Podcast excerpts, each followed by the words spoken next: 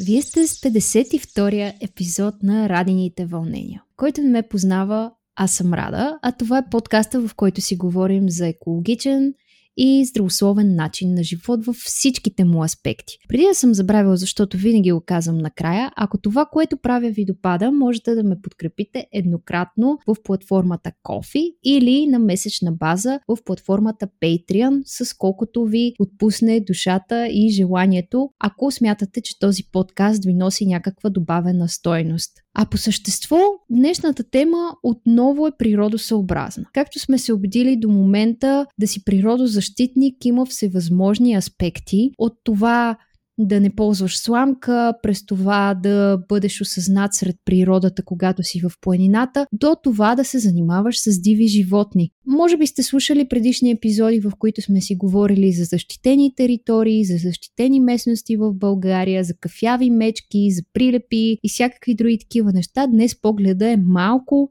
по-отвисоко. Ще се опитаме да влезем в кавички в обувките на птиците и а, ще си говоря по темата с Ирина Матеева, която е част от Българско дружество за защита на птиците, а заедно с нейната колежка Милена Иванова. Казвам им здравейте, добре дошли в този епизод.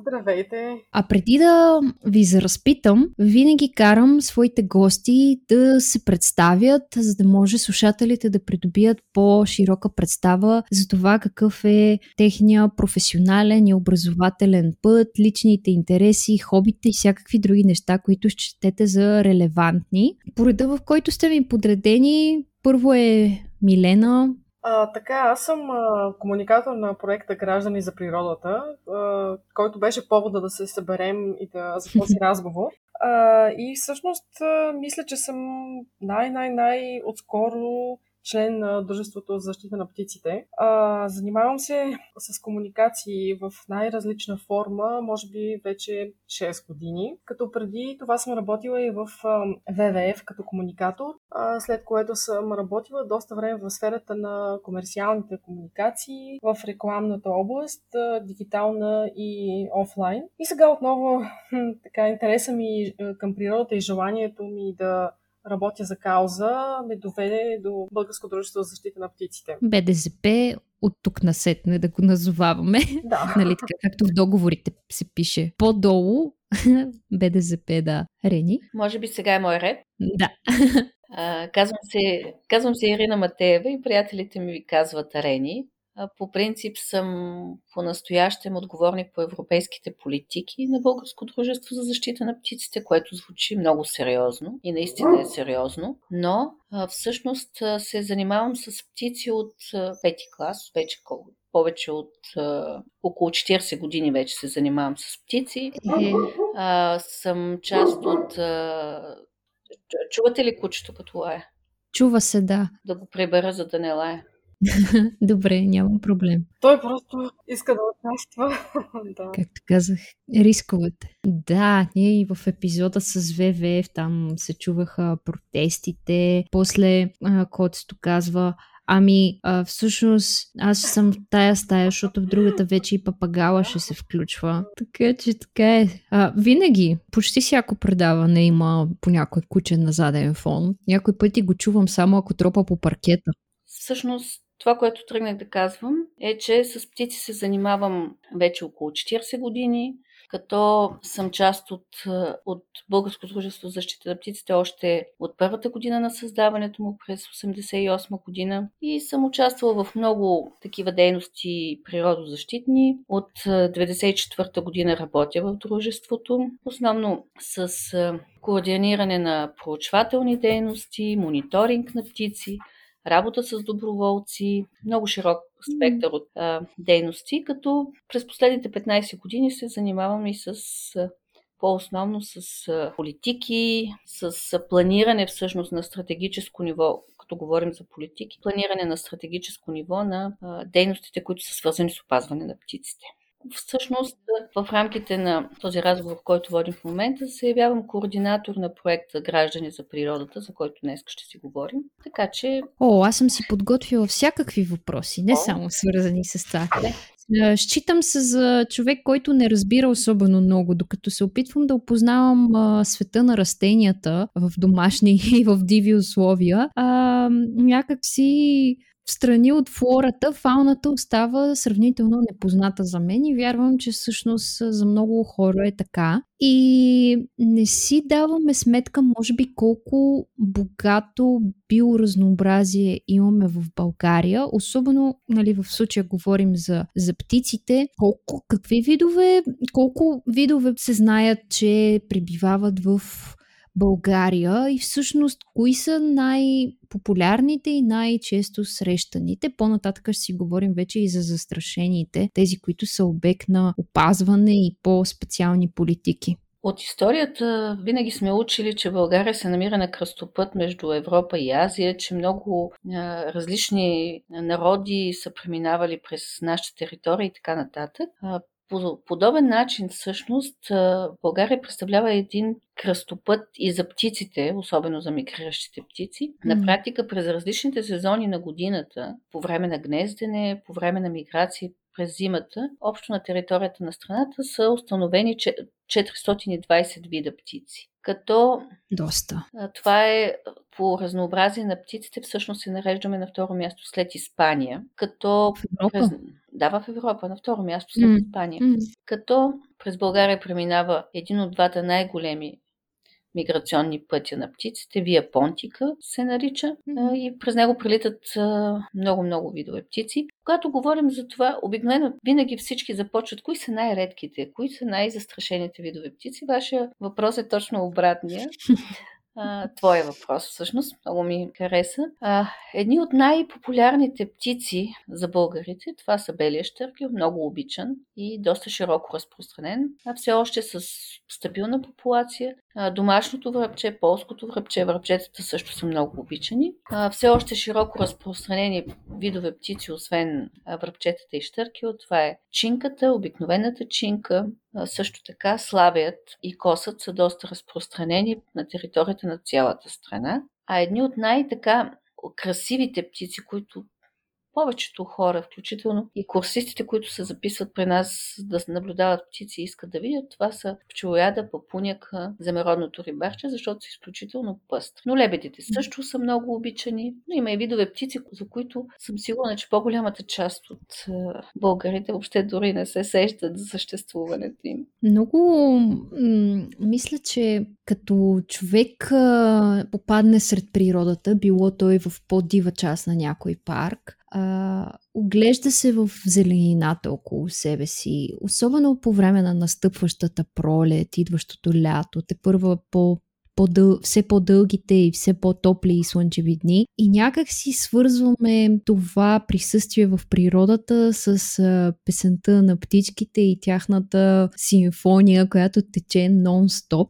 И много е магическо е и като че ли не знам, може би особено през последната година-две, градските хора сме си дали малко повече яснота за това колко е прекрасно и колко е свързано всичко и че въпреки това, което на нас ни се случва, живота в природата си тече и той не спира, за него няма граници, няма никакви такива неща, които тормозят нашето съзнание. Има го този момент. Дори коментирахме тук напоследък и в момента имахме доста, тази година доста дъждовна, студена пролет и така нататък, но крайна сметка птиците вече отгледаха малки, малките на кълвачите излетяха, малките на синигерите, на овесарките, много птици вече, включително малките на обикновения мишолов вече са излетели независимо, че гръбливите птици малко по-дълго отглеждат малките си. По принцип, песента на птиците е изключително важна част от, не знам, от ежедневието по някакъв начин. Когато няма зеленина в градовете, когато няма птици, е доста, доста монотонно и скучно, но За тези, които харесват песните на птиците, тези, които стават по-раничко, наистина е доста вълшебно изживяване и доста всъщност релаксиращо да слушат песните на птиците. Аз, когато правех този подкаст, знаех, че за да се откроява, трябва да има интро и аутро. И съвсем естествено, тъй като всичко около мен и личния ми брандинг е свързан с овцете, които са ми любимите животинки, това, което сложих първоначално, беше а, нали, беенето на овцете. И всъщност няма по-релевантен епизод от настоящото ми интро, което е с птички, което е целта му е да ни потопи в гората и чак сега го осъзнавам. А, всъщност не е чак сега, защото може да го осъзна след като го монтирам вече. а, но много, много сладко. А, Добре, а какво, какво ни казват птиците около нас? Защо и дали а, птиците са индикатор за нашата околна среда? Как е свързано? Знам, че а, специалистите, биолози, орнитолози, нали, опитват се да влязат в обувките на доктор Дулител и да разчитат какво те ни казват, но какво ни казват те пре, а, буквално и преносно? Много ни се иска целият свят да се върти около нас, хората. И общо взето, като гледате и религия, обществен живот и всичко се върти около това, че човек е центъра на всичко. Но простичката истина е, че всъщност въобще не е така, че природата си върви, нали, си съществува много добре и без нас. И с нас напоследък си съществува доста по-трудно, защото и създаваме проблеми. Като е, проблемите мисля, че вече си ги знаем всички какви са. Какво сътворяваме ние. Може би не знаем точно, т.е. не си даваме сметка какво причиняваме на, на природата около нас, но Принципно трябва да знаем, че птиците, както и останалите живи същества, се нуждаят от специални условия, за да отгледат малките си, нуждаят се от храна, нуждаят се от специфични местообитания. Примерно водолюбивите птици трябва да има водоеми за тях. А птици като полската чучулига, овесарката имат нужда от древни местообитания. Чинката, за която споменах преди малко, живее в горите, кълвачите също. И това е техния начин на живот. Когато с човешката си дейност ние нарушим техните местообитания. Тоест, примерно, превръщаме ливади и пасища в земеделски земи, започваме да, да третираме с много пестициди и така нататък. Ние всъщност унищожаваме домовете, местата, където живеят птиците, или пък гола сеч си представете на гора. Унищожаваме също така и хранителната им база, т.е. това, което те могат да ядат. Всъщност, тъй като птиците в повечето случаи са видими или чуваеми, защото си говорихме за песни, по-лесно отколкото всички останали организми може да бъдат индикатор за всъщност за състоянието на околната среда. Когато тяхната хранителна база изчезне, птиците също изчезват. Може да нас да ни изглежда, че има перфектни места, където те могат да свият гнезда, но ако няма храна на тези места, те не мог, няма да останат там, колкото и да ни се иска. Така че птиците на практика са много добър индикатор за състоянието на околната среда. Ние имаме една инициатива, която вече 15 години се осъществява. Казва се мониторинг на обикновените видове птици, който за тези 15 години бе съсредоточен в птиците на земеделските земи. Изцяло доброволческа инициатива. Всеки от доброволците посещава точно определена територия, квадрат един на 1 км, всяка година два пъти, като преброява всички птици, които са по вид и по численост, които са в този квадрат и така всяка година. И с тези съвместни усилия вече специалистите с статистически методи оценяват популациите на птиците и спрямо движението, дали отива на, дали се намалява популацията или се увеличава, разбираме какво е състоянието на земеделските земи. Честно казано, става все по-зле от гледна точка на птиците. Това означава, че липсва хранителна база, липсват подходящи местообитания, т.е. други видове растения, насекоми и други видове животни също вече липсват от екосистемата и а, тя не се развива добре. И всъщност този индикатор птици на земеделските земи се използва за оценка на състоянието на околната среда в цяла Европа и в много случаи използваме такива индикатори за от гледна точка на а, проследявайки състоянието на птиците. Разбирам, да. Ще, ще питам и за специално как за мони, Монитор. за мониторинг, да.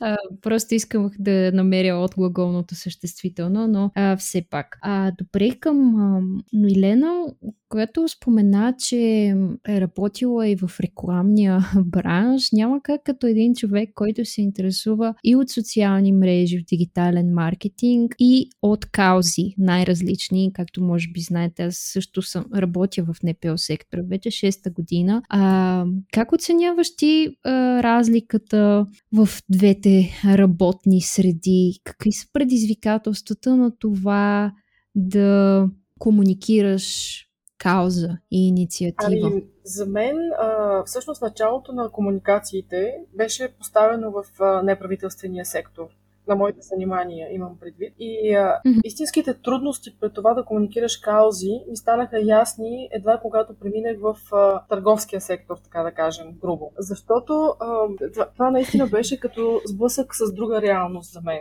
Изведнъж се оказа, че каузи, проблеми, за които с колегите си ние е, си говорихме ежедневно, са абсолютно непознати на хората в, а, извън а, този сектор. Да, извън, извън балона. балона Млади да. хора нямат никаква представа за проблемите, които среща България с изсичане на гори, с, нали, с каквото и да било друго свързано с природосъщита. За мен това беше много много изненадващо и изключително трудно го приех като факт. А, обаче в същото време, в края на този период, който се занимавах а, с комерциални активности, а, установих една много друга добра тенденция. Тя е, че все повече моите колеги и други хора около тях започват да се интересуват от тези въпроси. И при тях много бързо се получи прехода от а, тотално незнаене към а, преминаване или желание да преминат към а, а, zero waste, а, към повече минимализъм, към повече внимание прямо тяхното лично влияние върху околната среда. И. да. Всички тези свързани неща, които си идват от само себе си в някакъв момент. Надявам се, да, че не е било съвсем от само себе си, а все пак и усилията на колегите ми, които непрекъснато се опитват да стигат до все повече хора, са да, да, си имах предвид, че едното води да. до другото и така те, то си върви лавинообразно. Да, да. Но, но за мен наистина това беше най-голямото предизвикателство. Първо да осъзная, че комуникирането на тези проблеми е наистина много важно, защото не стигаме до всички хора, които имат нужда, според мен, да, да знаят за тях. Mm-hmm. А тук ли идва мястото на доброволчеството и какъв е вашия опит с доброволците, особено във вашата организация, така малко по-специфична е а, дейността. Трябва ли човек да има конкретни познания? Организирате ли обучения? Какво е мястото на индивида, който си има негова си работа от 9 до 5, но желае да се включва в преброявания, в... А, те да знам, в смисъл, нещо с което може да почувства, че допринася за цялата тази работа, която вие така или иначе вършите от толкова години. Екипа ви не е никак малък. Може би аз да се опитам да отговоря.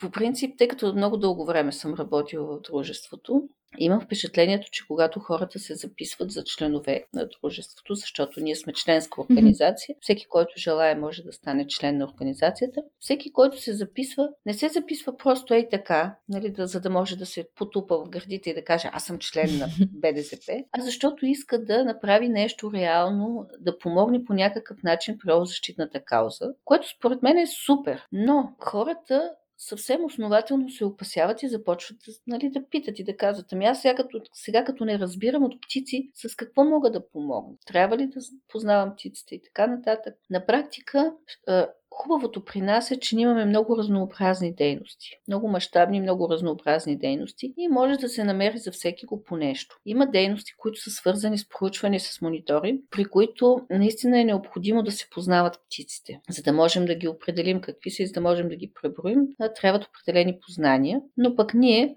от вече втора година практикуваме такива курсове по наблюдение на птици. Преди това сме имали само в София, сега ги правим в няколко града в страната, където даваме възможност на хората да научат птиците визуално, по глас и някои от тях наистина много активно започват да използват всъщност свободното си време, за да се наслаждават на птиците, защото вече ги познават и да помагат. Също така има и хора, които а, се интересуват да помогнат в, в а, други сфери, не е задължително точно в, а, в преброяването, определенето на птиците. Там не е необходимо а, да се познават птиците. Ние организираме природозащитни бригади, както тази година ще има пак на Атанасовско езеро такава бригада. А, включително а, има една инициатива, която върви вече трета година за въвеждане на данни за от решенията на регионалните инспекции по околна среда и води за проекти, които са разрешени в или около Натура 2000, което няма нищо общо. В смисъл, като същина има общо с птиците на доброволците, които участват. Те въобще за тях не е необходимо да познават птиците,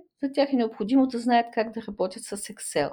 И всъщност и такива хора доброволстват, и те са страхотни доброволци, между другото, които търпеливо стоят в свободното си време на компютър и въвеждат тези данни, за да можем ние да оценим ефекта на, на тези проекти върху околната среда. Така че за всеки го може да се намери по нещо. А към нашите слушатели, ако проявяват интерес, ще оставя контакти отдолу под този епизод. А, така, любителски да подходят към ситуацията, ако се осмелят, могат и да се включат и те с а, нещо, вярвам. А, наскоро, а, всъщност, повода да си комуникираме беше едно интересно мобилно приложение, което всъщност аз нямам представа кога е стартирало, дали е съвсем ново. А, мобилното приложение Smart Birds и Smart Birds Pro, което е именно за въвеждане на данни за приброяване, за сигнализиране за опасности, нещо като дневник, който се води на терен а, и не само за птици, но за растения, за животни най-различни други. А, разкажете ни малко повече за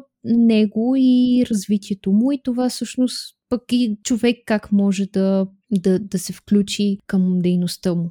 А, аз ще започна малко с, ще започна малко с история mm. за това приложение, защото ние като неправителствена организация, която много, всички, които участваме в нея, много желаем да опазваме птиците, много обичаме да ги наблюдаваме и да извършваме най-различни проучвания. В по-ранните си години имахме по-малко данни, но с натрупването на данните започнаха да стават все повече и повече и беше трудно да се организират, много време трябваше, примерно когато правим средноземно преброяване на водолюбивите птици. Един месец след това обработвахме данните, които са събрани на фор... в дневници, да ги прехвърлим в електронни таблици и така нататък и така нататък. И стартирахме една информационна база данни, която някъде към 2004 година я направихме и общо взето около 10 години си работихме с нея. Тя беше малко така Тромова, защото на практика... Тромова щях да кажа и аз. Това е думата. Защото ти пак си събираш данните на, в, в дневника и а, след това ги нанасяш а, в базата данни. И всъщност от 2015 година ние преформатирахме цялата тази база данни, като частта, която се нарича Smart Birds, това е информационната система в интернет, която съхранява огромното количество данни. Няма да преувелича, ако кажа, че БДЗП разполага с най-голямата база данни в България за птици. Mm-hmm към момента. И всъщност, за да може по-лесно да се допълва тази база данни, ние разработихме мобилното приложение SmartBirds Pro, за да можем да събираме данни на терен, автоматично да влизат в тази база данни. И оказа се, че този механизъм работи много успешно. Развихме и други такива модули, които са свързани с растения, други групи животни. Та, когато направихме мобилното приложение, идеята беше да, да започнем да събираме данни на терен с самото приложение и автоматично те да влизат в базата данни. Оказа се, че работи много добре системата и спестява страшно много време. Още повече, че неправителствена организация като нашата и всяка неправителствена организация разполага с малко човешки ресурс. Mm. Започнахме да развиваме модули за други групи, за растения, за босайници, за земноводни влечуги и включително миналата година направихме и модул за записване на заплахи. Тоест, ако на терен установите някаква заплаха, например сеч, пресушаване или запълване на влажна зона, пожар, браконьерство, може да си въведете с точните географски координати. Системата позволява там, където се намирате, вие да въвеждате точното местоположение на всяко животно, растение, заплаха, която сте констатирали. След като ги качите в системата, те влизат в системата веднага. Може там да си ги разглеждате, може да ги споделите с други хора, т.е. те се споделят с други хора, но ако искате да бъдат поверителни, могат да си бъдат поверителни. И всъщност по този начин можем да ги използваме за природозащитни цели. Mm-hmm. И като казвам, при, примерно, вие познавате птиците, дори не е задължително да познавате всички птици, но познавате, да речем, штъркелите, връбчетата, скорците mm-hmm. и нанасяте данни само за тези видове, които познавате. Въпросът е, че трябва да ги познавате. Mm-hmm. И след това вашите данни а, се използват, когато се правят а, статистики, когато се правят анализи на даден район, или примерно както сега започва инициативата Атлас на гнездящите птици в България. Аз, да, тук до мен в момента се разполага вашето ново поредно издание на полевия определител на птиците. А, далеч съм от идеята, че мога да смогна с това количество информация. То е доста дебеличко, има доста картинки, със сигурност не е чак толкова изчерпателно, колкото някои са с толкова близки белези, че може човек много лесно да се обърка, но а, поне общия вид може да, може да разпознае. И съветвам, който му е интересно, така да си разлисти а, книжката, може да си поръча, каза се, полеви определител на птиците. В Европа, Северна Африка и Близкия изток. И как, както миналата седмица си спретнах една разходка на Витоша, която целта ми не беше да правя определени километри, а по-скоро тогава пък излезнах с а, атлас за растенията и почнах всяко нещо, което видя, спирам се, разлиствам м- иллюстрациите, разглеждам и научих адски много неща. Вместо 3 часа се катерих 8, но смятам, че беше доста ползотворно и обогатяващо преживяване офлайн, което а, може човек да, да се вдъхнови и да си даде сметка от какво богатство е заобиколен. По принцип, определител не е книга за четене, mm-hmm. а е помощна да, да. книга за определене, когато говорим за птиците. Така че не се очаква като седнете да го четете от корица до корица, но всъщност Предизвикателството е, когато видите някаква птица, да имате някаква идея точно на кое място в определителя да я търсите. Защото иначе нещата са доста сложни. 400 страници не са никак малко. смея да твърдя, но а, така, поне човек да се м- ориентира, защото, както казахме, а, човек си познава штъркелите, познава връбчетата, ма те връбчетата също има различни видове връбчета, а, калвачи познава, гълъби познава, ма те и гълъбите се оказват повече от един вид. Всякакви други такива а, неща. Много е, много е интересно, защото, а, тъй като аз водя един от курсовете по наблюдение на птици, в началото на курса а, помолих курсистите да запишат в един списък видовете птици, които със сигурност познават. И повечето хора написаха някъде от порядъка между 30 и 40 вида птици. И сега към края на курса, защото той приключва, утре ще приключи с един излет на Дорила, и а, всъщност а, имам намерение да им дам задача за през лятото, да си да наблюдават птици и в края на лятото да дадат един списък с птиците, които вече са наблюдавали и познават. И знаете ли каква беше реакцията? Ми те казаха, ми ние си мислихме, може би, че някои птици можем лесно да ги познаем сред природата, обаче се оказа, че не е така. Така че някой път си мислим, че можем да разпознаем някои птици, а после като ги видим в природата не е чак толкова лесно. О, най-малкото, като почнеш да се чуеш сега това врана ли е, гарва Роман ли е? Какво е точно? Пък какво остава за тези по-шаренките и по... Не бих казала редки, защото под редки в контекста на нашия разговор си има нещо друго предвид, но да.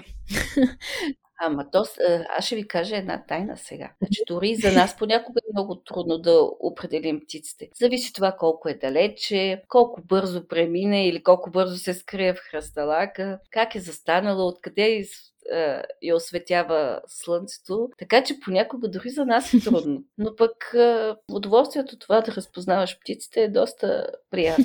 И Милена, какво искаше да добавиш а, към, а, към въпроса с приложението? Че аз попитах нещо, вече забравих откъде тръгнахме и се отнесох с определителя. А, исках да добавя, че аз в начало, когато се запознавах с приложението, подходих малко с а, притеснение доколко ще мога да го ползвам, доколко ще бъде лесно, защото аз не съм специалист орнитолог и имам познания на птици, за птиците, да кажем, като обикновен а, човек. Каза, че не е а, изобщо трудно да се ползва приложението. Има няколко, а, да кажем, специфики, които могат лесно да бъдат освоени, а и ние за тази цел направихме няколко образователни клипа, които много подробно и а, систематично и много ясно обясняват как точно да почне човек да го ползва, дори никога да не е имал представа от него. Могат да се намерят в YouTube канала на дружеството и мисля, че ще ги да, лисна. за хората, които се заинтересуват от това, ще бъде много полезно да ги погледнат.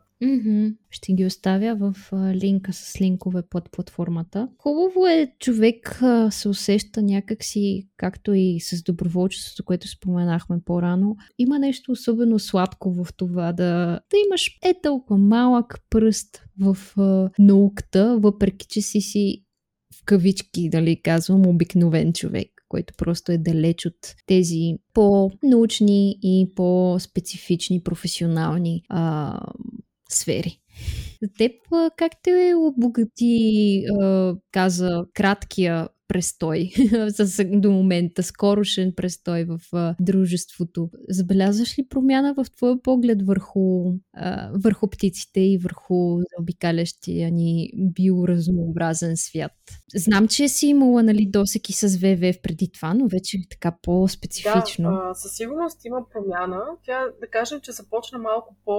А, малко преди да започна да, да работя с БДЗП, защото покрай карантината, стоенето вкъщи, а, някакси присъствието на птиците в моя живот лично стана осезаемо много по-голямо. До нас има дървета, на които с изненада установихме, че не кацат само гълъби и гугутки, ами много други птици. И откакто пък се познавам с Рейни и с нейна помощ, разбира се, започнах да разпознавам част от тези птици. С много голяма изненада наистина установих тези две дървета пред нас, каква, колко голямо значение имат за живота на птиците. Че те им дават храна, дават им обежище, предполагам и имат още много други функции, с които, които дори не мога да си помисля.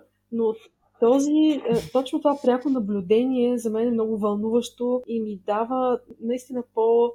наистина ме обогатява, когато виждам пред себе си как, как живеят птиците, какъв е, колко различни са от нас и в същото време как и нашия живот се допълва и става по-хубав от това познание. Лично за мен е такова усещане. Да, особено сладко. Аз това имах предвид малко по-рано, като заговорих нали, за стоенето и в къщи, наблюдението и съзърцаването на природата, а особено от нашите си прозорци на градските условия. И, и ние живеем на последния етаж и мога да кажа, че това също много е променило погледа ми върху случващото се. Вече сме на едно ниво буквално с птиците и с дърветата, с последните им колони. В момента си гукаме тук с чайките, които идват на комина, а, всякакви други кацат. Добре, а още нещо от аспекта на е ролята на, на гражданите, особено в градските условия. Нали? Вече като сме в дивата природа, там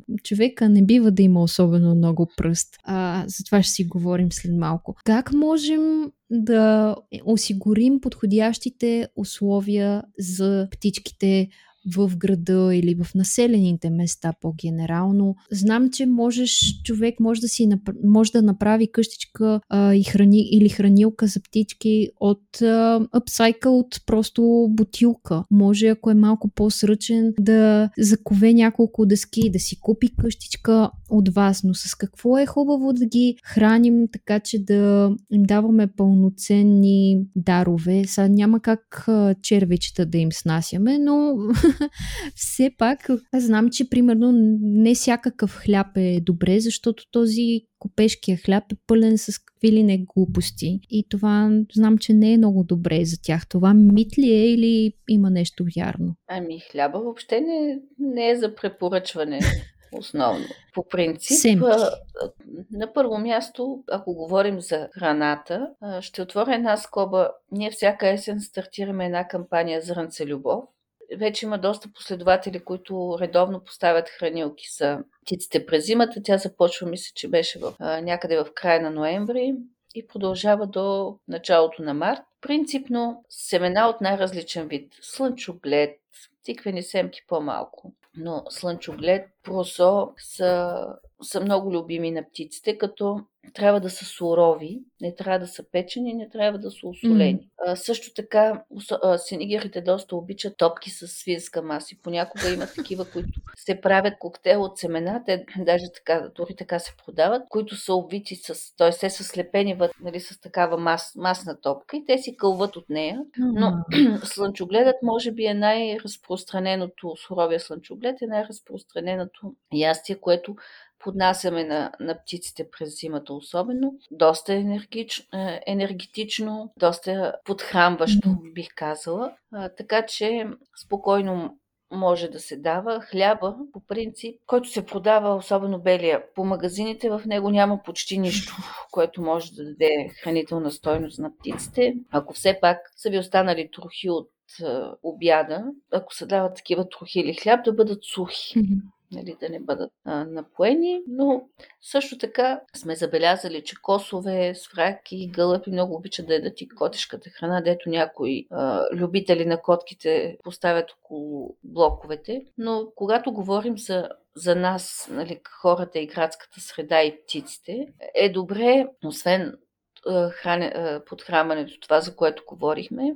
Също така да поддържаме някаква зеленина, да има храсти, дървета там, където живеем, да не изсичаме храстите и дърветата. Някъде съм забелязала, че така хората с лека ръка изсичат храстите. Да не говорим пък за парковите управи в парковете, които дори през гнездовия период решават, че точно тогава трябва да почистят храстите, когато птиците са свили гнезда. Храстите са доста важни и за слави, и за косове. Mm за червеногръдки. И другото, което е, колкото и така, може би сега странно да ви прозвучи, но котките са най-големия хищник, който може да се срещне в града.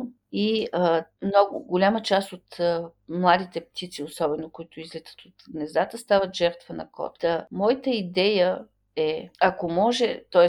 котките да, да се гледат в къщи, да не изхвърлят хората котета навънка, да няма безпризорни котки навън. Хората да си ги гледат в къщи котките, без това котката е такова животно, което се превързва към дома mm. и искат да живее в дом. А, навън са хищници по отношение на птиците, така че може би е по-добре да си ги гледаме в къщи, отколкото да ги храним около блока, някъде там, наоколо и така. Аз да, сега ми изплува един спомен от преди няколко месеца зимата, като не можеше да се спортува адекватно навънка и правех всяка вечер едни дълги разходки и виждам как котетата от изпод колите, улични котета в съседния квартал се подават и настървено гледат един гълъб. И аз застанах точно като на боксов ринг между гълъба и котетата и му викам, бягай бе, бягай! Той седи на едно място и накрая му викам, ми ако щеш.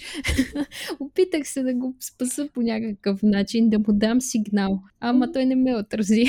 Но а, беше особена ситуацията. Наистина се почувствах като на съдя на боксов матч. Еми, това природните закони са си природни закони. Ние като хора всъщност пускаме котката извън нашите домове. Тя не е естествена. Тя не е естествено в средата. Не говоря за дивите котки, които са доста, доста редки на практика mm. и много трудно се, се срещат вече, но домашната котка е в природата е пусната от човека, както и безпризорните кучета. А, аз ще ви кажа една друга история. Ние си говорим за града, но тази година, като ходих да картирам а, птици, да наблюдавам птици, беше може би на 2 км от едно населено място. Малко водоемче, гледам чучули ги летят, пеят и така нататък. И една котка. Котката си ходи там наоколо и дебне, търси малки, малки на чучулиги, на други наземно гнездящи птици. Доста големи хищници са котките. Не ги гледайте, че са толкова милички. Ами така е в природата. Всяко същество си има своята функция, своите специфики и всъщност ценното е, че всичко е свързано помежду си. Просто едно без едно трудно може да съществува. Това, което се изисква нали, да направим като хора, колкото си можем толкова, но останалите неща са неподвластни на, на това, на нас. Е, още нещо можем да направим да сме по-в част какви решения взема Общински а, съвет да, да. или община и така нататък, да не, да не разрешаваме да се, да се унищожават кварталните градинки или пък да се застрояват парковете, а, край речните дървета. Това са неща, които а, има процедури, които позволяват гражданското участие и, и ние не трябва да ги проспиваме, ако искаме да си имаме природа съвсем близо до вкъщи. Това, което установих наскоро, тъй като, както казах, около нас има доста дървета и сега наскоро отсякоха няколко и разбрах, че когато на частна собственост отсечеш дърво, общината ти казва къде да засадиш съответния брой отсечени дървета, някъде другаде, където има необходимост от тях в квартала. Защо го казвам това? Те темите за, за всичко, както казахме, то, то е свързано. А птичките как избират къде да свият гнезда, тези, които имат нужда. А, предполагам, че колко голямо трябва да порасне едно дърво, че да, то да бъде адекватен дом за птиците? Много интересен въпрос. Като говорим, че в България се среща 420 вида птици, от които 280 гнездят. Тоест имаме 280 претенции на всяка птица, къде да си направи гнездото. Да. Добре.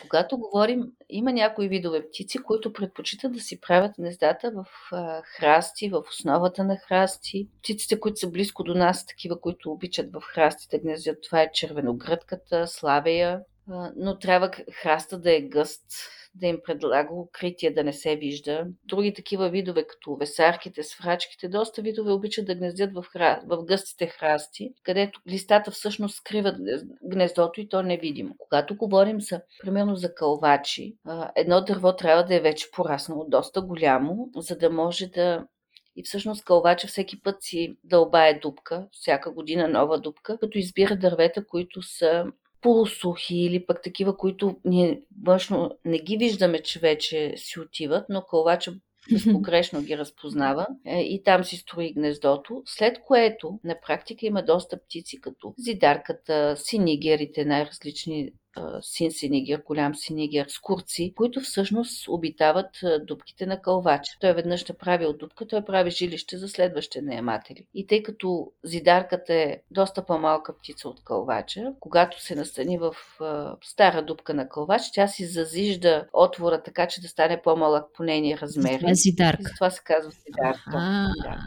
Но всъщност когато се говори, когато говорим за гръбливи птици, ястреби, соколи, мишалови, орли, при тях дървото трябва да е доста голямо и да бъде разположено, примерно, в такава горска по, по-голяма гора, може и към периферията на гората, за да може да се чувстват по-сигурни и по-защитени гнездата. Mm-hmm. Така че все пак едно дърво, ако трябва така да го оценявам, ако е под 20 годишно дърво, да речем, по-често могат чинки, косове, червеногръдки, тези птици, които повече, които могат и в по-хръсталачни местообитания да гнездят. Иначе тези, които гнездят по дърветата, трябва гнезо, дървото да е поне на 30-40 години. И нали mm-hmm. се сещате, че а, ако сега отсечем дърво, което е на 50, 60, 80 години, а, и засадим друго дърво, което ще трябва още един човешки цикъл живот да мине, а, трудно, смисъл такъв... А... За това зададох въпроса, да.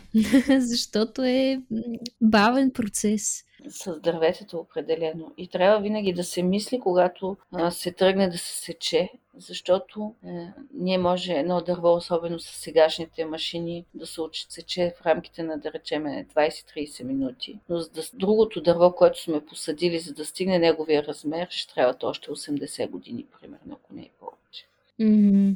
Докато има обаче един такъв момент. Има птици, които гнездят по скали, да. И всъщност техните гнездови местообитания са много ограничени, защото ако съберем всичките скални комплекси в България са скали, са по-малко от 2% от територията на страната. Да, има, има птици, които си правят гнездата, примерно гуморците, лиските си правят гнездата от тръстики вътре в, в, в блата, езера, като плаващи островчета. Други птици пък, примерно ако излезете в една ливада или едно пасище, първото ви впечатление ще кажете, а, то тук няма птици, защото няма, дър... защото няма дървета. А всъщност се оказва, че като започнете да ходите, започват изпод краката ви да излитат разни птици, печо-чулиги, те си гнездят директно за, на земята. Така че има различни предпочитания. Колкото видове птици, толкова и предпочитания за гнезда. Много вярвам, че в подхода, в който нещо така като ти направи впечатление и започваш да го виждаш навсякъде. А вярвам, че и след този епизод нашите слушатели ще бъдат с широко отворени очи и уши, за да се оглеждат за всичко, което се случва около тях, особено като са сред природата. Но едно нещо, което на мен ми е направило впечатление и няма как да не попитам, а вярвам, че и често ви задават този въпрос по повод кампанията за броене на връбчетата. Какво се случи с връбчетата през последните 20 години и имам чувство, че преди бяха много често срещани, а сега специално София като че ли е завладяна от гълъби. Какво се случва с връбчетата и защо има нужда да ги броим? И всъщност как броим връбчета? Защото хората си казват, че това звучи някакво супер абстрактно нещо, което изобщо как броиш нещо, което е толкова подвижно. Добре. Стана ми весело. Еми, така да е. За сега а, всякакви а, хора от всякакво естество ни слушат. Нормално е. Това са въпросите, които, да, да, да, да, които да. всеки си задава. Но ето аз съм тук да ги задам и аз. Имаше, имаше едно време учих висша математика, там някакви функции, безкрайности, не знам си още какво беше, доста сложно изглеждаше, но така бяха казали, когато разделим цялата функция на много малки части, тогава вече може да се сметне цялото уравнение. Та и аз така. Те птиците може да са много подвижни, обаче ако в даден по-малък период от време, те не са чак толкова подвижни. В смисъл, ако ги броим в рамките на 10 минути, каквото успеем да проброим наоколо, то си е там. Нали? А, и след това преместваме на друго място, да речем. Общо взето, примерно когато ходим по трансект и броим птиците, правилото е, че броим това, което е пред нас и до нас, и не това, което е зад гърба ни. Нали? И ако нещо, примерно, дойде от зад гърба ни и да речем същия вид птица сме го броили вече, не го броим пак. Когато броим мигриращи птици, които се придвижват много бързо, си има техники на броене. Примерно яташ търкели от хиляди птици, има техники за наслагване. Всичко е въпрос на тренинг. А, и Но да се върнем на връбчета. Моля? Явно и някаква доза математика. Ами, не, най-вече доза броене. В смисъл, да можеш да броиш. А, имаше, имахме един такъв много весел случай с една моя колежка, която беше в администрацията, но с удоволствие участваше всяка година в среднозимното преброяване на водолюбивите птици. Като при това преброяване има хора, които наблюдават, т.е. броят птиците, и има такива, които в дневника записват данните. Това още когато нямаше приложение SmartBirds Pro. И всъщност тя не, тя не познава птици седмици. И се вози в някакво такси, колегата, който организира средното зимното преброяване, и се обажда и я, пита по телефона дали ще участва в средно зимното преброяване и всъщност какво може да прави. Тя му отговаря по телефона. Аз мога да пиша, но не мога да броя. Което, нали, се сещате, ако не знаете контекста, нали, тя, тя не разпознава птиците, не може да ги брои, но може да ги записва. Това беше много смешно. Така че има си техники всъщност за всеки, който желая да се присъедини и да да помага в тази част, има как да се научат. А колкото до връбчетата и до гълъбите, връбчето по принцип обича да има някъде където да си клъвне семенца, обича да си направи, когато си строи гнездото си, използва сламки, тревички, под някоя стреха на къща, в някой, някой процеп. Обикновено там си строят гнездата, домашните връбчета. Полските връбчета много обичат и в кухините на, на стълбове да си правят гнездата. Но защо го казвам това нещо? Естествено е, че когато ти премахнеш растителността и бетонираш, примерно там, където имало къщи с дворове в София, разрушават старата къща, дигат една кооперация на цялата площ. Вече няма градина, вече няма mm.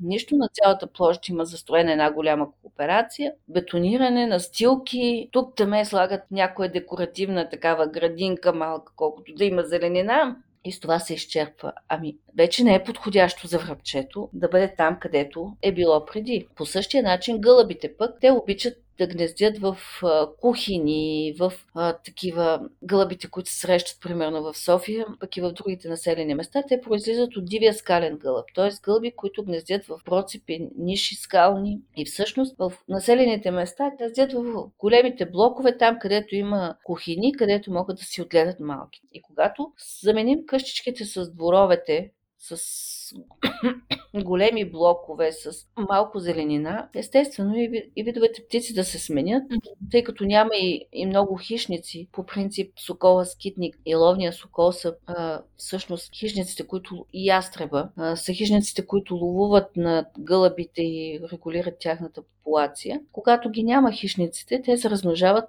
а, твърде много, което пак не е добре за тях, но както и да е. Въпросът е, че когато имаме тези условия, гълъбите а, всъщност нарастват като популация, няма условия за връбчетата. В София те намаляват. За щастие, на други места в България връбчетата се чувстват mm. доста добре. Там, където нещата са по-близо до природата, по народни, така, тъй като и аз споменах преди малко, че започнахме тази година една инициатива за атлас на гнездящите птици в България, която ще продължи до 25-та година, като идеята е да установим във всички райони на страната кои птици гнездят и в каква численост. И цялата страна е разделена на квадрати 10 на 10 км и ние трябва да посетим всеки от тези квадрати. Всъщност това е една доста голяма играчка за качка, така да кажа, доста голямо предизвикателство за хора, които а, търсят а, такъв вид приключения и откривателства на птици. Сега разбрах една карта на вебсайта, която беше на квадратчета. И си казах, това изглежда прекалено странно. Наистина беше доста пикселизирана, като пиксели. О, да, да, да, точно така. Разбрах, и по принцип, даже с светофарната уредба, те са червени, да, да, жълти да, да. и зелени. Като червените са най-малко проучени, те и всъщност границата се поставя от 2016 година. Може преди 2016 година да е имало много добри данни, но ако няма данни за птиците от 2016 година насам, квадрата си стои червен. До когато примерно тези видове птици, които са установени в същите тези квадрати до 2007 година, защото тогава е бил предишният атлас, ги приемаме за 100%. Това са видовете в този квадрат. Ако са установени само под 30% от тези видове, квадрата свети в червено. Тоест, това е място, където всеки би желал да отиде да види какви видове птици има между 30 и 70% са квадратите, които са средно проучени. Те са жълтите квадрати. Mm.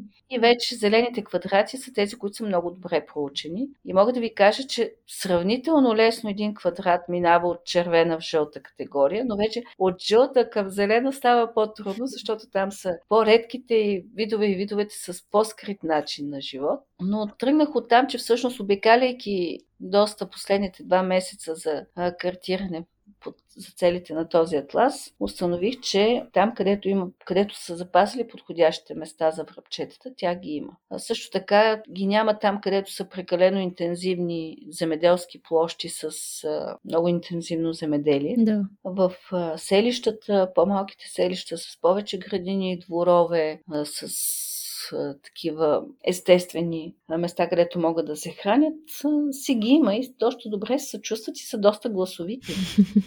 да, вярвам. А, преди време бях слушала един епизод на сега, ако темата им е интересна на хората да си пуснат към нали, колегиалност, към а, подкаста на Градски детектив, който Говори за градските легенди в София и за неща около Софийската реалност. И там всъщност имаше един епизод, посветен специално на птиците в София. Борисовата градина, в различните паркове, така по-диви, по-не не толкова диви а, места. Ще го оставя да си го чуете. А, Добре, кои са по-наситените от към птичо многообразие и изобщо така а, в България райони? А, знаем източните родопи, знаем за резервата Сребърна. Аз съм ходила в центъра, който е до Бургас а, преди няколко години. Кои са местата, които така а, са най- най-най?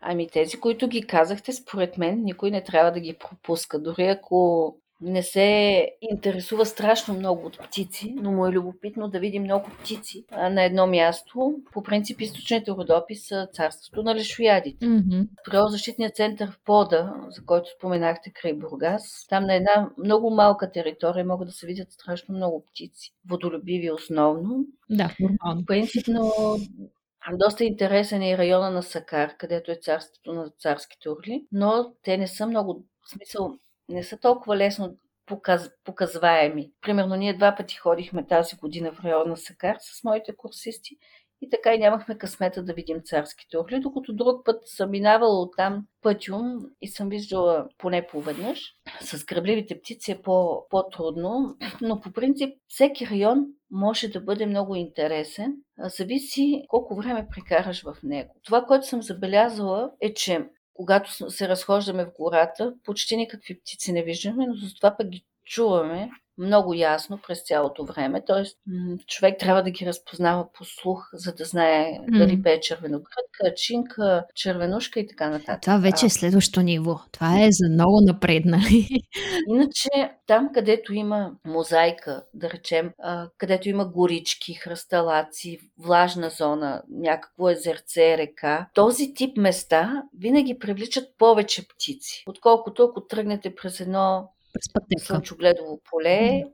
или пък през една... Дори в когато вървите през горската пътека, ще чуете по-малко птици, ще видите по-малко птици, отколкото ако отидете в такова едно мозаично местообитание, защото едни птици ги има в ливадата до вас, други птици покрай реката, в гората, в хръсталаците и става по-така интересно и навсякъде могат да се видят. Mm-hmm. Стига да си отворим очите за, за това. А, и не само това. Значи, това го казвам и на моите курсисти винаги. Трябва да се научим да бъдем тихи и внимателни. Смисъл такъв. Ако ние сме двама-трима души в компания или четири души в компания и си говорим високо, разка, защото ни е хубаво, защото сме нали, въодушевени за това, че сме сред природата, ами няма да видим птици, няма да ги чуем даже. Просто ако искаме да наблюдаваме птици, е по-добре да сме по-тихи и по-така бавно движещи се, ако мога Направо да кажа. камуфлажни. За да... Е, чак камуфлажни, но е достатъчно човек просто да бъде спокоен, да говори тихо, за да може и дори понякога, ако поседнете навън, да, да речеме на поляна да похапнете сандвич, ще видите как след 10 минути ще започнат да се появяват. Тук ще прехвърчи една птица, там ще прехвърчи друга птица. А, когато вие се впишете в природата, такава каквато птиците я познават, те започват да ви се показват. Всички а, някак си стана доста модерно да гледаме един а, лайвстрим от едно гнездо на едни штъркели а, и тяхното семейство. Аз мислех с това да започнем, а, но се отнесох и забравих. Така че ето тук вече а, сега да го вмъкнем. Похвалете се с разни новини от тази, от миналата, от скорошни новини от а, вашата работа и от а, света на птиците, които си заслужават отбелязване като постижения?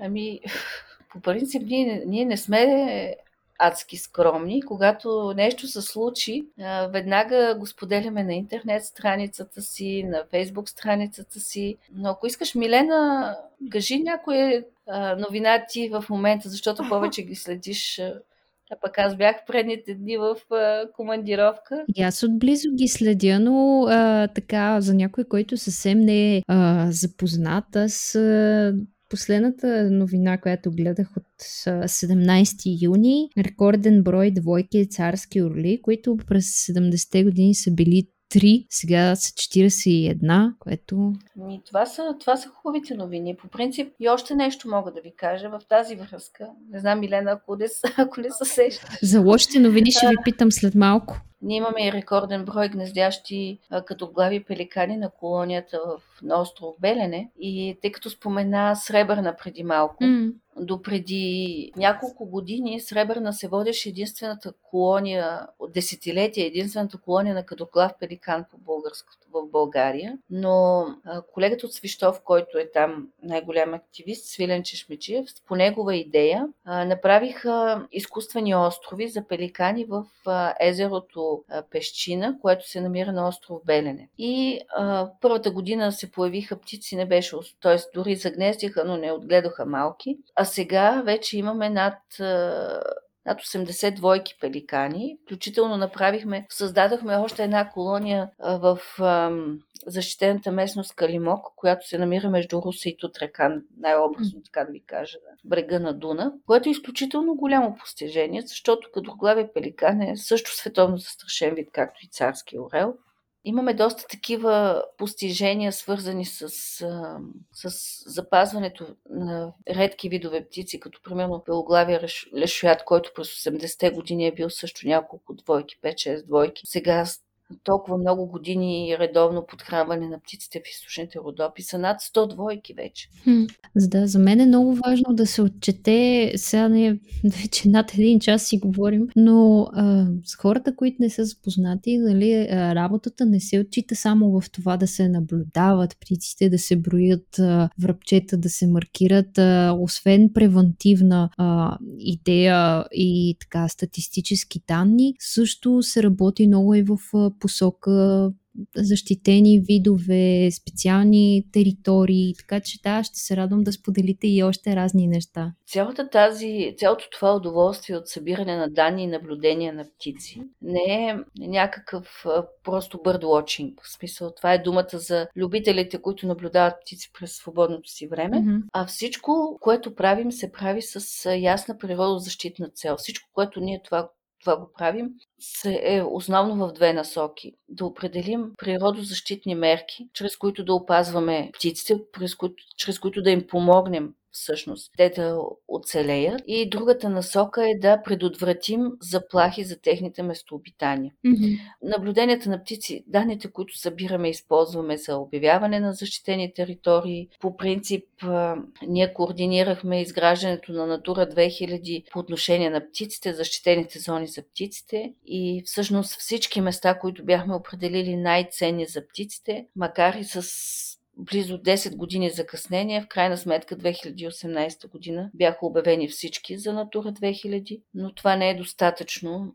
Всъщност ежедневно имаме такива казуси, свързани с инвестиционни проекти, където трябва да напишем, използваме данните, за да определим каква е стоеността на дадената територия, пишем становища, участваме в консултативни групи и така нататък, mm. примерно за, за насочване на общата земеделска политика политика, за да не бъде толкова агресивна и толкова химически ориентирана, агресивна към природата, имам предвид да бъде по-природосъобразна.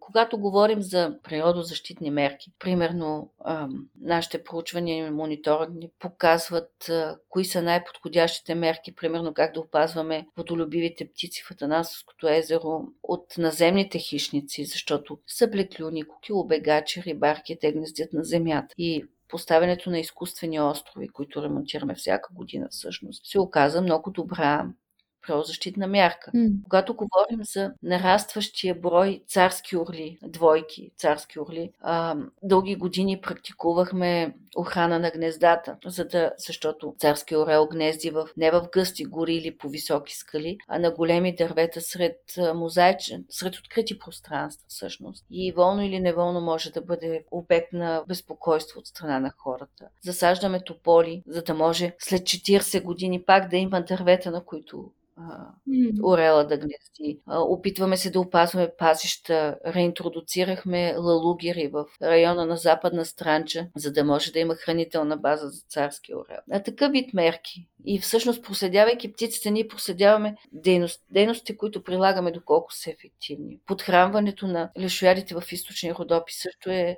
до голяма степен е допринесло за, за увеличаването на популацията. И мога да ви споделя нещо доста интересно. Направи практика политиката за безопасност на храните в момента не позволява а, да се изхвърлят трупове на животни тук и там. Те просто те трябва да бъдат изнесени на екарисаж. Mm. Обаче липсата пък на трупове на животни а, лимитира, ограничава хранителната база пък на лешояди. И всъщност ние направихме такива а, ресторанти за лешояди, обичам да ги наричам аз така по популярен език, т.е. места, където ги подхранваме. А, по принцип, България, Гърция, Франция и Испания са страните, които са получили така наречената, то на английски е derogation, всъщност позволение за неспазване на тази част от европейското законодателство с изнасяне на, за изнасяне на трупове на умрели животни, именно с цел да. подхранване на лишояди. И, те, и си има разработена е система, има си система, по която тези лешоядски ресторанти да бъдат оградени с мрежа, да нямат достъп до хищници, получават се сертификати и всъщност нашия ресторант за лешояди в източните Родопи дава екарисажна бележка. Тоест, ако в източни Родопи на Бай Драго, да речем, или Бай Хасан му умре животното, той няма нужда да чака екарисажа от Шумен да дойде, за да му го прибере и да го изгори, а може да се обади на нашите колеги. Там хората знаят телефоните. Колегата отива, взема му животното, изнася го на ресторанта за лешояди, дава му екарисажна бележка и той може да отпише животното си вече от стадото. Така че тази система работи и хората ни търсят, което подпомага изключително много mm, популацията. Опазването на лешоядите там. Mm. За специфичните видове се налагат специфични мерки. Това е. Да, да, нормално. Добре, а сега като споменахме а, лешоядите, орлите, да кажем а, две приказки всъщност и за този аспект на тази дива природа, която България всъщност има с какво да се гордее и дава добър дом на тези на този вид птици и четох за великолепните седем.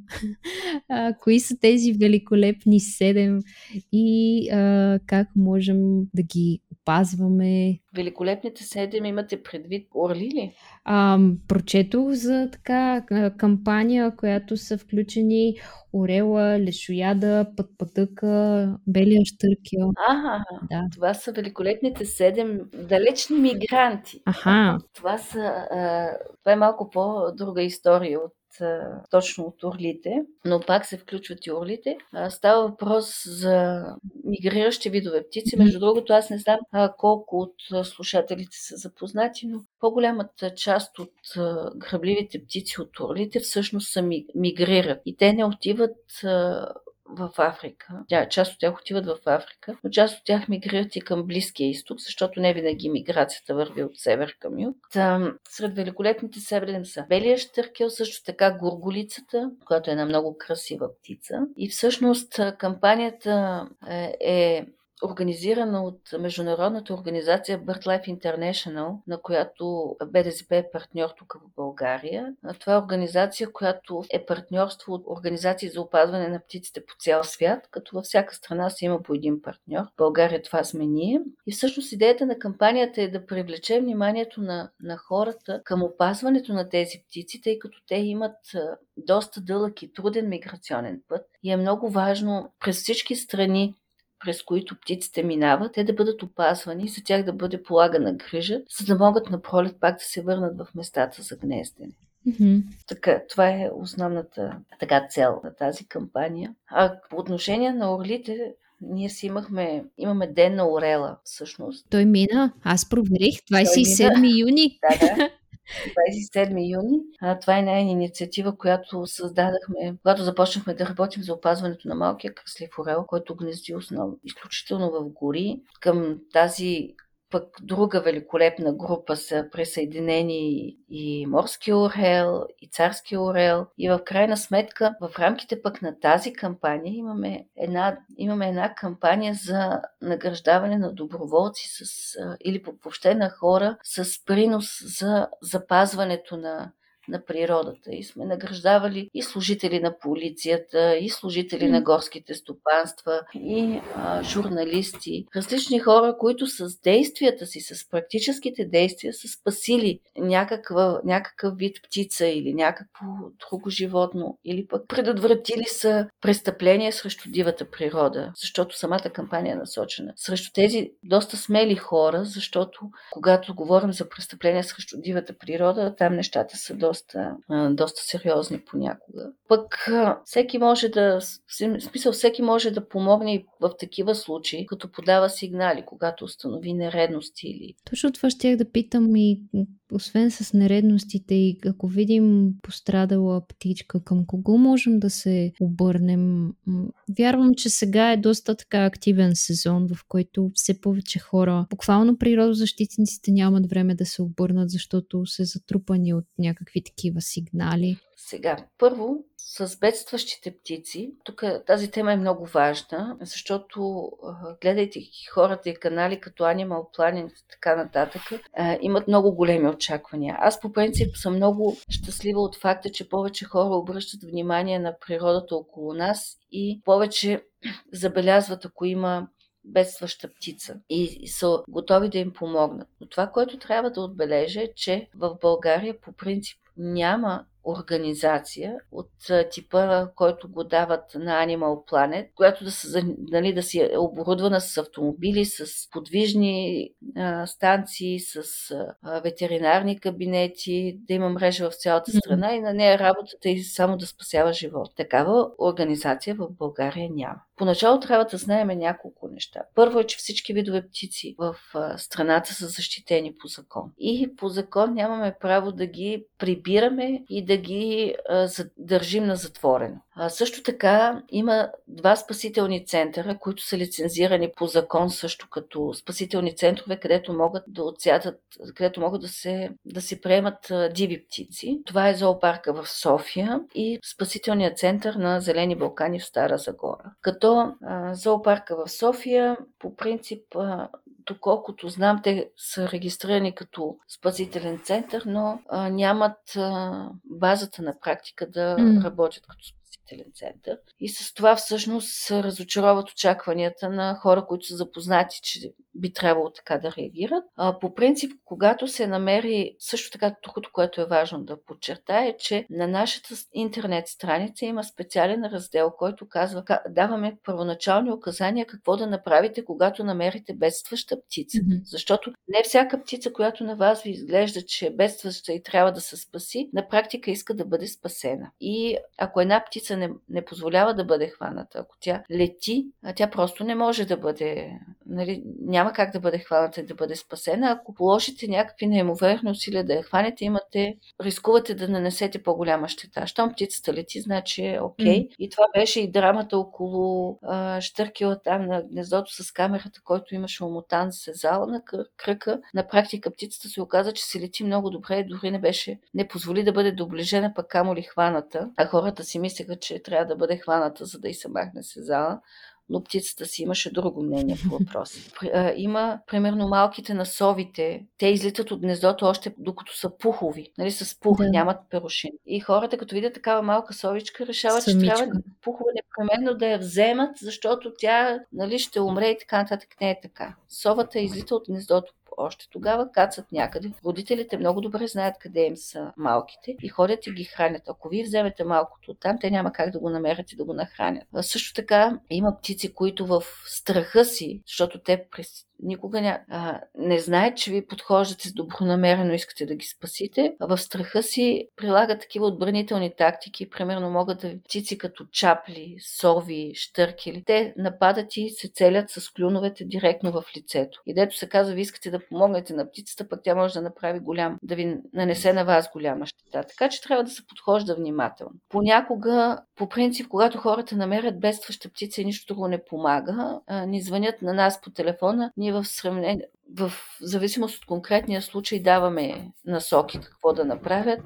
Имахме случай с а, една патица с патенца, която е отгледала в двора на някакъв склад или на нещо такова. Обаче има ограда между склада и близката река и патицата не може да си преведе малките до там. А, та, си давахме някакви указания по телефона как да, да опътят патицата така, че да, да премине тая преграда и да си заведе патенцата вече до водата. Има най-различни случаи, но когато става, значи, когато става въпрос за птица, която е наранена, която трябва да бъде хваната, която е защитен вид, да речем штъркел, орел, не говоря за всяка лястовичка и за всяко връбче, но по принцип реда е, че когато намерите такава бед, бедстваща птица и трябва да бъде хваната, реда е да се обадите на зеления телефон на съответната регионална инспекция по околна среда и води. Всъщност, Единствено, така е по закон, единствено регионалната инспекция по околна среда и води може да има правомощията да а, улови или да даде предписание да бъде уловена дадената птица, за да и бъде помогнато. Или пък, ако вие сте уловили, защото нали, тя е много зле и така нататък, пак е редно да се обадите на РИОСВ, за да ви дадат насоки къде да изпратите тази птица или да я вземат или да направят протокол. Казвам го това с ясното съзнание, че понякога с институциите се работи много трудно. Не ви вдигат телефоните, не искат а, да се занимават, но пък а, когато, както казах, когато нищо друго не помага, а, хората се обаждат на нас и ние ги пренасочваме какво в конкретния случай трябва да направят. Така че а, основно местата, където приемат диви пациенти, диви птици в а, такова бедстващо положение. Това са, а, както казах, центърът на спасителният център на Зелени Балкани в Стара Загора и дивите животни mm. в а, тези клиники Добро хрумване в София. Но пък а, за тях научих, че през последния месец са престанали да приемат такива диви пациенти, без да знам подробности дали това все още е така. Но, както казах, прочетете опътванията на нашия сайт, обадете се, ако, ако имате притеснения какво да направите. Като отправна точка, със сигурност би свършил работа. А, ако ние вече Елена от Зелени Балкани ми гостуваше преди няколко дестина епизода и всъщност и тя уточни това, че системата по спасяване на животни не е, такова, не е такава каквато е в нашите очаквания и има недостиг за това, за това, това, което можем и ние като граждани да направим, да подкрепяме организациите, да сме нейни, ако не доброволци, то и дарители, за да можем да подпомагаме тяхното съществуване. Отделно знам, че дивите животни през целогодишно събират всякакви кашони, модела, чаршафи и такива неща, за да може а, да се създадат условия които временно да пребивават тези животинки. А, но ми беше интересно с птиците как стоят нещата, тъй като а, да. Ами с птиците, общо взето, по принцип така сме си разделили и усилията с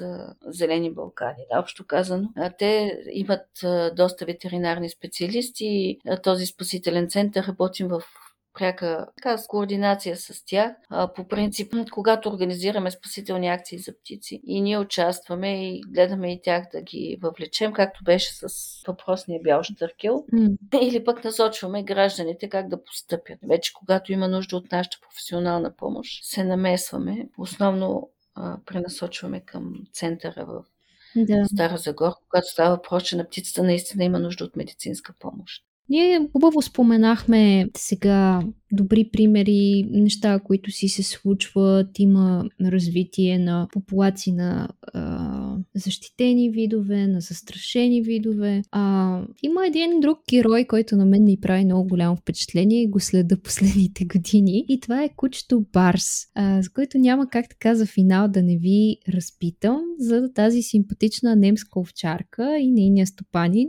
което е единственото обучено куче за борба с отровите. Как се стигна до въвеждането на такава практика? Знам, че кучето е дошло от чужбина и както казахме, е единственото в, единствения такъв екип в България. И освен отровите, какви други заплахи се крият за дивата природа? Значи поводът за това да имаме това прекрасно куче Барс никак не е толкова прекрасен, а това е, че има доста голяма практика, доста широко разпространена практика все още, да се поставят отровни примамки за хищници. Не знам дали си спомняте, но пред 2017 година от такава отровена крава с страхинин бяха избити, макар че те не бяха целта на отравянето, бяха избити почти всички белоглави лешояди, които бяха реинтродуцирани в Кресненския, в района на Кресна. Над 30 птици мисля, че бяха отровени от тази отровна примамка. По принцип проблема е, че тези отровни примамки се поставят за хищници, вълци и лисици, защото хората смятат, че така най-лесно могат да се решат проблемите с тези хищници. Въпросът е, че всъщност на края на хранителната верига са лешоядите, а и не само лешоядите, и малкия кръслив орел, и черната каня, която също е вид орел, и царски орел в определени случаи ядат мърша, и скалния орел също. Когато тези птици намерят труп на умряло животно, те ядат от него. И всъщност отровата попада в тях и те умират, въпреки че не са целта mm-hmm. на отравянето. Поставянето на отровни примамки е забранено по закон, принцип. Тоест, всеки път, когато стане въпрос за отровни примамки, става въпрос за браконьерство и престъпление срещу природата. Mm-hmm. И въпросът е, че откриването на тези отровни примамки е много трудно. То е като да търсиш игла в копа едно. И всъщност тези кучета, като барс, те са обучени специално за да намират такива отрови. Много са чувствителни като като обоняние, много специфични като, като работни кучета. И идеята да интродуцираме, т.е. да вземем такова куче, именно за да можем а, по-ефективно да се борим с, а, а, с този проблем заради лешоядите в източните Родопи, заради египетския лешояд, който е а, изключително застрашен вече на световно ниво и mm. продължава да намалява и в България за, за нещастие. А, мисля, че ефектът от работата на Барс до сега е много добър. Смисъл смисъл успяхме да, да предотвратим някои случаи за отравяне на лешояди, но много разчитаме също и на, на помощта на местни хора да ни подават някакви сигнали, ако, ако забележат, че има такива тровения. Mm. Да, може да се каже, че ние хората, като един, считайки себе си за много интелигентни, всъщност причиняваме доста заплахи по отношение на птиците, Всъщност унищожаването на местообитанията вследствие застрояване е само една от тези заплахи. Отравянето е друга. А ветрогенераторите могат да бъдат много опасни за птиците, mm. защото не само защото някои видове птици се сблъскват с тях, тъй като не могат да ги определят като преграда, като да. А, също така пък тези, които ги заобикалят, изразходват повече енергия и се получава бариерен ефект, пък вече местообитанията стават не, за тях не, неползваеми. Безпокойството е доста голям, доста сериозен фактор и да ви кажа честно, аз, бидейки толкова дългогодишен специалист и винаги съм казвала, че безпокойството е сериозен фактор, до миналата година, докато не се случи тази пандемия и не затвориха парковете за хората, което според мен беше доста недоумислена мярка, така да кажа, до тогава всъщност не си давах сметка колко сериозен е проблема с безпокойството. Защото, имайки си куче, ирландски сетер, на мен ми беше позволено да влизам в парка. Mm. И влизах в парка такъв пуст, абсолютно нали, няма yeah. никой. И виждах колко са спокойни птиците. Имах коментари от колеги, които работят в парка Витоша, че по алеите и по асфалтовия път започне да се появяват сърни, зайци и така нататък. Значи ние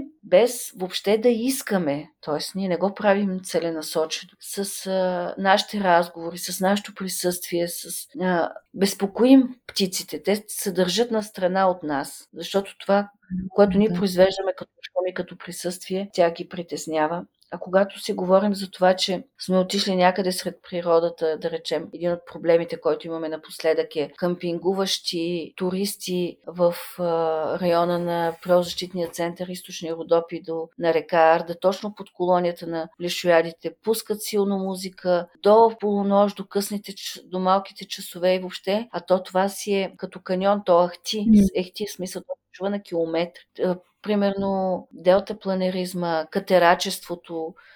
Катерачите са един много особен род смели хора, които обичат екстремните ситуации, но в някои случаи не се съобразява, че всъщност поставяйте катераши маршрути в близост до гнезда на скални орли или белоглави, белопшати мешалови, със сигурност ще доведат до прогонването на птиците там. А както ви казах, че скалите в България никак не са много. Mm практика те нямат много альтернативи да намерят места за гнездене. Така че безпокойството също е голям факт. Индустриални проекти, кариери, изграждане. Всеки, всяка една човешка дейност, ако не бъде добре обмислена, може да причини сериозни щети по отношение на птиците. А, да, и то всичко покрай птиците включително. А, мисля, че беше показателен случая с а, Кресна. Това, че се стигна до там, че Патагония, този голям бранд направи филм за Кресненското дефиле и строежа на тунела. И заобщо това място, което се счита за най-голямото място, най-богатото на биоразнообразие в Европа. Ами, Кресна е тъжна история, според мен. И добре, че са направили филм преди да го загубим изцяло, защото тъжна история казвам, защото 98-97 година всъщност започнахме да се борим да спасим Кресненското дефиле от унищожаване на биоразнообразие. Тъжна история, защото на практика има альтернатива цялата магистрала и целият път да бъде изнесен извън дефилето. И това тази альтернатива и този подход ние го предложихме още през 2003 година mm-hmm. и той беше разработен от инженери, пътни инженери и то такива, които са участвали в строежа на автомагистрала Хемус през Витиния. Тоест не някакви си пътни инженери, а такива, които са проектирали реални съществуващи магистрали в България. И нали се сеща, че, че ако тогава всъщност разума беше наделял, може би ние щяхме да имаме вече магистрала, която и дефилето да бъде спасено. Но за, за нещастие нещата не се развиват по този начин. 2008 година ние постигнахме едно решение по ОВОз, който беше решено пътя да мине под през тунел, mm-hmm. през Кресненското дефиле. И всъщност това беше вратата, която се отвори, т.е. отвори пътя на Европейската комисия да финансира целият проект за автомагистрала Струма. До, в решението на Европейската комисия да финансира този проект беше ясно написано, че трябва да бъде избегнато чувствителното кресненско. Въпросът е, че през 2014 година, в момента в който отпуснаха бюджета за тунела, може би излишно да казвам, че той, тези пари вече отдавна ги няма, нали, изразходване са, но когато отпуснаха бюджета за тунела и когато видяха парите, решиха, че е по-добре не не да се строи тунел, ами да се направи нещо друго. Няма да влизам в подробности, защото винаги ми е болно, като мисля за тази тема и за ценностната система на вземащите решения. Mm-hmm. Но на практика се стигна до едно ново решение. Тук решенията успорваха тунела, решиха изведнъж, че е много опасен, с а, такива някакви много съмнителни доводи. И в крайна сметка направиха нов овоз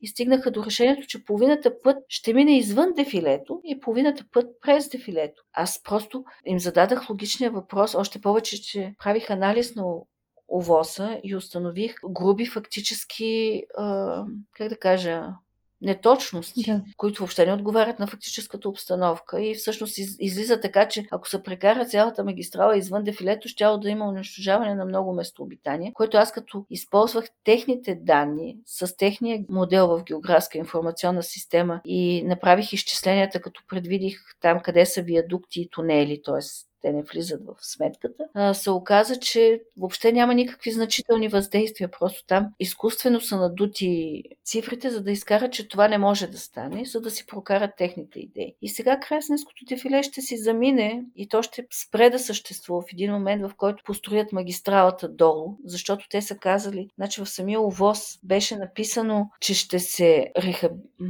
рехабилитира пътя, няма да му се правят никакви промени но нямаше никакви, нищо, разбирате ли, никакъв детал нямаше там, mm-hmm. никакви условия, никакви габарити. За сравнение ще ви кажа, че пътя между София и Долна Дикания, откъдето започва автомагистрала, истинската автомагистрала Хемус, който не се различава от магистрала, по документи се води рехабилитация на съществуващ път. Те от рехабилитация на съществуващ път бяха направили цяла магистрала, 29 метра широка, а сега с тази рехабилитация в дефилето не знам какво ще направят точно. Но пък а, моя колега, който е един от най-добрите експерти в земноводни влечуги, Георги Поп Георгиев, той каза, че дори 2 метра настрани да се копае в склона, цялото това разнообразие от влечуги, уникално за кресненското дефиле, просто ще си замине.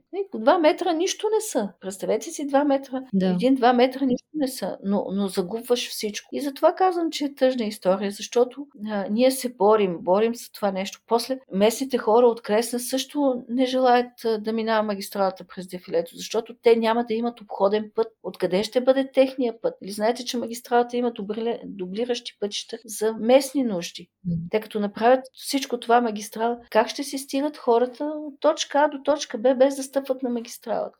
Нали? Просто някакви такива. И имам чувство, че има световна нечуваемост от, от страна на власти, имащите и вземащите И национална решения. също. Като такова, като, как да кажа, като че ли война са води.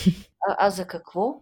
И то колко Аз години вече? Да, че това са колко години, да, вече стават повече 25 години. А, да, това са 25 години, само и само да се прокара на всяка цена магистралата вътре в дефилето. Защо? Аз ще ви кажа още нещо. Дефилето е, самото дефиле като такова, а то е сеизмичен център. А, река Струма там няма корито отдолу.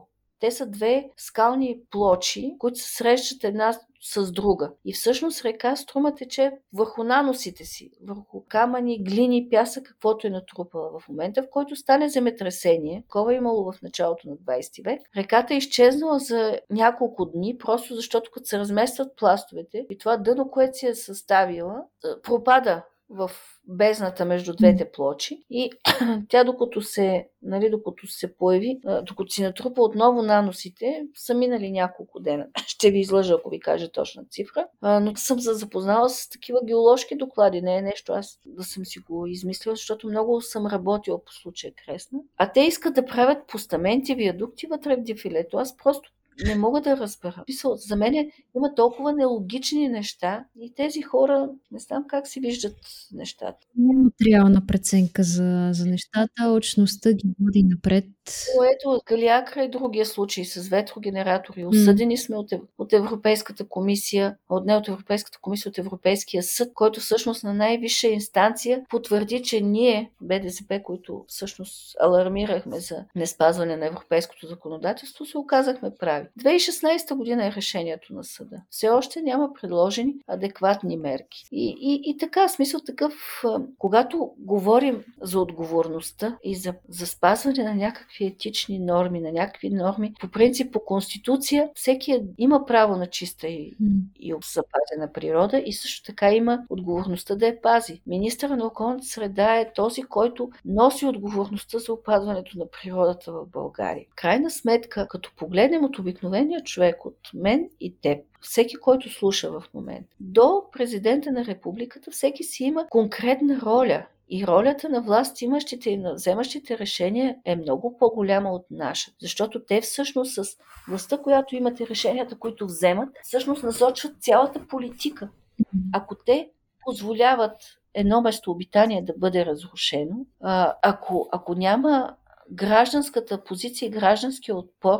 Спомняте си, демонстрация 7000 души за защита на Пирин. Да. Тогава всъщност природата е загубена. Ако гражданите ги няма да следят и да, и да казват, да показват а, и да участват в тези процеси по вземане на решения, по опазване на природата. А, просто сме загубени. Природата си ще загубим само защото тези хора, на които сме дали власт в ръцете, не я упражняват както трябва, да упражняват по отношение на опазване на природата както трябва. Когато излезе този епизод, вече ще са минали, но аз много се надявам да сте гласували, когато вече слушате този епизод и да сте взели правилното според вас решение, което да доведе до някаква положителна промяна и с светъл поглед към, към бъдещето, защото така се случва демокрацията по мои последни а, данни, така се случва демокрацията. Не случайно повдигнахте темата за, за кресна и изобщо така да просветне лампичката за някой, който не е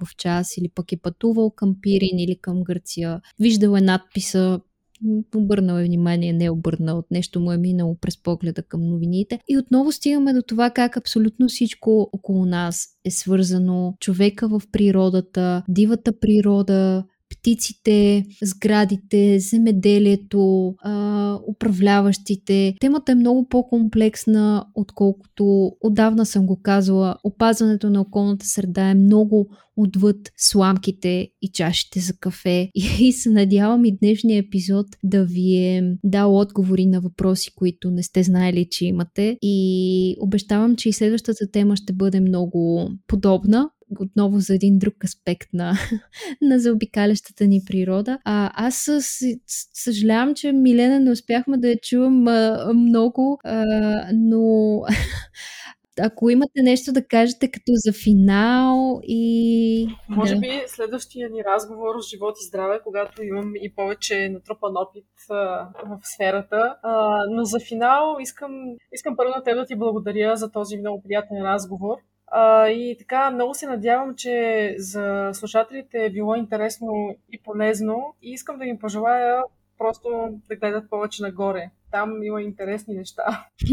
да, със сигурност. И може би като за финал и аз да кажа, тъй като си говорим и за, за граждани, за природата и въобще хората може да са източник на проблема, но те са също така и, и решението на проблема апела ми е, бъдете наистина граждани, отстоявайте позицията си. Ако искате да има птици, ако искате да има природа, не си затваряйте очите, не оставяйте нещата за утре, следете, следете, питайте, искайте от институциите, подавайте сигнали, присъединете се към нас, помагайте с каквото можете. Всички заедно мисля, че ще успеем. Сигурна съм. Харесва ми това послание като за финал. Да, мисля, че е точно да бъдем активни и будни граждани с позиция в този свят е нещо, което ни търпа напред и ни дава добавена стойност в ежедневието. А, благодаря ви, че останахте до края. Абонирайте се, за да не изпускате следващите епизоди. Само ще почушна, че съвсем скоро излизам в лятна почивка и аз, а, така че да си наваксвате епизоди, които имате да си слушате, а, или пък да си пуснете втори, трети път нещо, което ви е харесало до сега. И освен да ви кажа до следващия път и хубав ден, вечер, кой където се намира. Чао, чао и до скоро!